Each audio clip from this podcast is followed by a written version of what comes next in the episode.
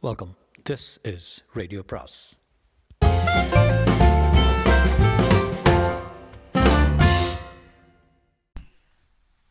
அனைவருக்கும் அன்பு வணக்கம். சுஜாதாவின் என் இனிய இயந்திரா. அத்தியாயம் பதினைந்து. நிலா தன் நரம்புகளுக்குள் சின்ன சின்ன மின்சார தூள்கள் செலுத்துவது போல உணர்ந்தாள். திருட்டுத்தனமாக அரசாங்க ரகசியத்தின் வாசல் திறக்கப்பட்டு விட்டது அவளுக்கு. கொஞ்ச நேரம் திரை காத்திரு என்று சொன்னதுடன் ஒரு பச்சை சதுரம் கண் சிமிட்டிக் கொண்டிருக்க திடீரென்று உயிர் பெற்று. சிபி பெங்களூர் சிறைச்சாலையில் நூற்றி இருபத்தி நாலாம் எண் அறையில் இருக்கிறார் என்றது. என்ன குற்றத்துக்காக? என்று கேட்டான்.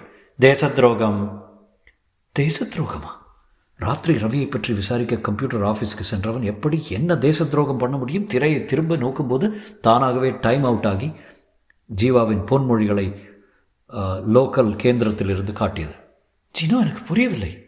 நிலா நீ கேட்ட தகவல் கிடைத்ததே அதுவே பெருசு. பெங்களூர் போக எத்தனை நேரமாகும்? வேக ரயிலில் போனால் அரை மணி. டிக்கெட்டுக்கு சொல்லவா? பிருந்தாவனில் நாய்களை அனுமதிக்கிறார்கள். நான் நாய் இல்லை இருந்தாலும் பெரும்பாலான பாமரர்கள் என்னை நாய் என்று தானே சொல்கிறார்கள். அந்த சிறைக்குள் நுழைய முடியுமா? அனுமதி கிடைக்குமா? இனிமேல் உயிர் பிரஜைக்கு கூறிய எண் கிடைத்து விட்டதே எல்லா சலுகைகளும் கிடைக்கும். ரவி இதற்குத்தான் அலைந்து கொண்டிருந்தார். ரவி இப்போது எங்கிருப்பார்? தப்பித்து சென்றவர் இன்னும் அகப்பட்டதாக தகவல் இல்லை. நியூஸ் பார்க்கலாம் என்று திரையில் செய்தித்தாளில் முதல் அட்டவணை பக்கத்தை பார்த்து தேர்ந்தெடுத்த போது சதிகாரன் இன்னும் வெளியே காவல்துறை கண்டுபிடிக்க தீவிர முயற்சி. ஜீவாவின் கெடு இன்னும் அகப்படவில்லை. ஜீனோ நாளைக்கு நாம் இருவரும் பிருந்தாவனில் பெங்களூர் போகிறோம். ஜீனோ தன் புத்தகங்கள் ஒன்றிரண்டை கவிக்கொண்டு உள்ளே போனது. எத்தனை நாள் தங்குவோம்? தெரியவில்லை. ஒன்று ரெண்டு நாட்களாவது இருக்க வேண்டி வரும். உனக்கு தேவையான உடைகள் எனக்கு தேவையான புத்தகங்கள் ராத்திரி என்ன சாப்பாடு தயாரிக்க வேண்டும்? ஜீனோ இங்கே வா. அருகில் வந்த ஜீனோவின் தேன் கலர் ரோமங்களை தடவி கொடுத்தான். எல்லாம் சிந்தட்டிக் ரோமம். பிவிசியின் ஒரு வகை அதிகம் தடவி கொடுக்காத என் மாடலில் முடி உதிர்கிறது உதிர்கிறது. ஜீனோ ஒரு நாள் இல்லை ஒரு நாள் நீ மனிதனாகி விடுவாய் அல்லது மனிதத்தன்மை பெற்று விடுவாய். சாத்தியமே இல்லை. ஏன்? மனிதர்கள் எழுநூறு மில்லியன் வருஷ உன்னதங்கள் நாங்கள் முந்நூறு வருஷம் உங்கள் மூளையின் கனெக்ஷனே இன்னும் தெரியாது என்று புத்தகத்தில் படித்தேன். மேலும் மனிதனான உனக்கு விருப்பம் இருக்காது என்று தோன்றுகிறது. அப்படி இல்லை.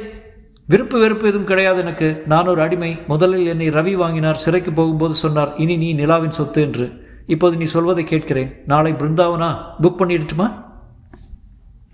தங்க மின்னல் என்கிற சூப்பர் பிருந்தாவனின் கதவுகள் மெலிதாக திறக்க ஆறு ஆறுக்கு சென்ட்ரல் மோனோ ரயில் நிலையத்தில் கிளம்பியது. அதன் காந்த அணைப்பில் லேசான பெருமூச்சு போல கிளம்பி பிளாட்ஃபாரத்தை விலகுவதற்குள் நூற்றி ஐம்பது கிலோமீட்டர் வேகம் பிடித்தது. ஜீனோவை எதிரில் இருந்த பெண் குழந்தை நானா? என்றது. கூட இருந்த ஒரு நர்ஸ் அதட்டினாள் நாய் நாய்! அந்த பெண் கொடுத்த பிஸ்கட்டை வாங்கி ஜீனோ ஜன்னலுக்கு வெளியே எரிந்தது ஏம்மா இந்த நாய் எங்கே வாங்கினீங்க? என்றாள் அந்த தாதி. இது என்னது இல்லைங்க என் வீட்டுக்கு ஒருத்தர் வந்திருந்தார் அவர் கொடுத்தது. பேசுகிற நாயின்னு கேள்விப்பட்டிருக்கேன். ரொம்ப செலவாகும் என்றது ஜீனோ. டாலிக்கு ஜீவாவின் பிறந்த நாளின் போது வாங்கி கொடுக்கலான்னு இருக்கிறேன். விலை குறையாது என்று கேட்டாள் தாதி. குழந்தை டாலி ஜீனோவின் கன்னத்தை குத்தியது கண்ணை குத்தியது. இந்த பெண் என்னை ரொம்ப தொந்தரவு செய்கிறது. அடுத்த முறை கடித்து விடுவேன் என்று சொல்லுங்கள். டாலி இப்படியெல்லாம் செய்யாதம்மா. டாலி பெங்களூருக்கு படிக்கச் செல்கிறாள். ஜீனோ ஜன்னலோரம் போய் தமிழர் திருமணங்கள் என்கிற புத்தகத்தை எடுத்து வைத்துக் கொண்டது.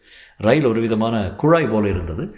சித்தசைசர் சங்கீதம் பரவ நிலா மார்பில் பெல்ட் அணிந்து கொள்ள ஜீனோ வேண்டாம் என்னுள் க ஜாயிரோ இருக்கிறது என்றது.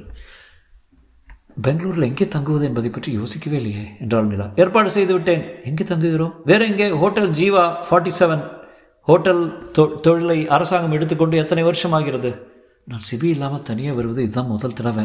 சிபியை பார்க்கத்தானே போகிறோம் பெங்களூர் மெஜஸ்டிக் ரயில் நிலையத்தில் வந்து இறங்கிய போது மணி காலை ஆறு முப்பத்தி ஆறு லேசாக பனிப்படலம் மூடியிருக்க அதனுடைய தானாக அணைய அணைய மறந்த சோடியம் வெளிச்சம் ஹோட்டல் ஜீவாவின் ஐம்பது மாடி கட்டிடம் கத்தி கத்திக்குத்து போல நின்றது. வாசலில் இருந்த டெர்மினல் பிளாஸ்மா டிஸ்பிளேயில் நிலா நல்வரவு என்று சொல்லி room number one two two three என்றது.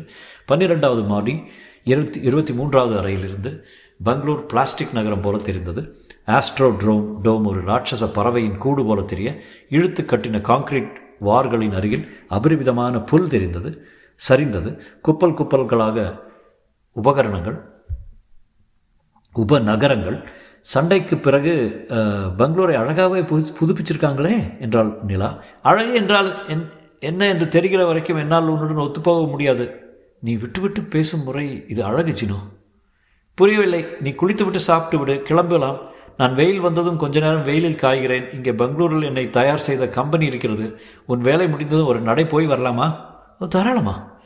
பாத்ரூம் டவலில் ஜீவாவின் முகம் எம்ப்ராய்டரி பண்ணியிருந்தது. ஹோட்டல் அறை செவ்வனே இருந்தது. கை நீட்டிய இடங்களில் எல்லாம் தேவைப்பட்டது கிடைத்தது. கதவுகளுக்கு பூட்டுகள் இல்லை.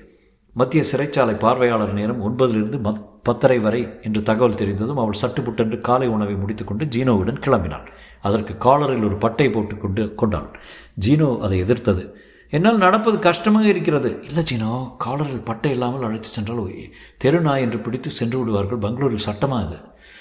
இருவரும் மத்திய சிறைச்சாலை அடைந்தபோது அதை சிறைச்சாலை என்று சொல்வது கஷ்டமாக இருந்தது. ஏறக்குறைய ஹோட்டல் ஜீவாவின் முகப்பு போலத்தான் இருந்தது. ஆனால் கண்ணாடி கதவு மூடியிருந்தது யாருமே இல்லை. உள்ளே சற்று இருட்டாக இருந்தது. கண்ணாடியில் முகம் பதித்து பார்க்கும்போது மேலே இருந்து ஒரு கேமரா கண்ணில் அகப்பட்டது. யாரது என்று ஒரு குரல் கேட்டது. என் பேர் நிலா அங்கிருக்கும் ஒரு கைதியை பார்க்க வந்திருக்கிறேன். ஜீனோ அந்த கண்ணாடியை சுரண்டி பார்த்தது. அனுமதி பத்திர எண் சொல்ல. நிலா ஜீனோவை பார்த்து உரிமை பிரஜை என்று சொல் என்றது ஜீனோ. உரிமை பிரஜை? எண் எண்ணை சொல்வதற்கில்லை மற்ற பேர் பார்க்கக்கூடாது என்றது ஜீனோ. சற்று நேரம் மௌனத்துக்கு பிறகு அந்த கதவின் ஒரு பகுதி மட்டும் சுளை போல திறந்து கொள்ள திறந்த பகுதியில் ஒரு சிறிய விசைப்பலகை தென்பட்டது. நிலா என்ன செய்வது? என்றாள். ஜீனோ தன் காலர் பட்டையில் செருகியிருந்த காகிதத்தை எடுத்து இதை அதில் ஒத்து! என்றது. நிலா அவ்வாறே செய்ய படக்கென்று அத்தனை கதவுகளும் யாரோ உதைத்த மாதிரி திறந்து கொள்ள மன்னிக்கவும் உங்களுக்கு இல்லாத அனுமதியா? என்றது ஒரு குரல். யாரை பார்க்க வேண்டும்? சிபி அறை எண் நேராக நடந்து இடதுபுறம் திரும்பி முதல் திருப்பத்தில் வலதுபுறம் திரும்புங்கள். உங்களுக்கு பத்து நிமிடம் ஒதுக்கப்பட்டிருக்கிறது. எச்சரிக்கைகள் ஒலிக்காது. நல்வரவு. வாழ்க ஜீவா. யார் குரல் எங்கிருந்து குரல்? மெஷின் குரலா மனித குரலா? எதுவும் சொல்ல முடியவில்லை. ஆனால் காவலே இல்லாத சிறை எலக்ட்ரானிக் காவல் அங்கங்கே கேமரா கண்கள். யார் யாரை எங்கிருந்து பார்த்து கொண்டிருக்கிறார்கள்? யாரோ பார்த்து கொண்டிருக்கலாம். இந்நேரம் அவள் முகம் அலசப்படுவதற்கு டில்லிக்கு போயிருக்கலாம். பத்து நிமிஷம் அதற்குள் சிபியை பார்க்க வேண்டும். நிலாவும் ஜீனோவும் வேகமாக நடக்க அத்தனை வேகமாக என்னால் நடக்க முடியாது என்றது. பத்து நிமிஷம் தான் இருக்கு. பத்து நிமிஷம் என்பது அறுநூறு வினாடி. எத்தனையோ செய்யலாம். ஜீனோ எனக்கு அச்சமாக இருக்குது யாருமே இல்லாவிட்டாலும் எல்லாரும் பார்த்து கொண்டிருப்பது போல தோணுது.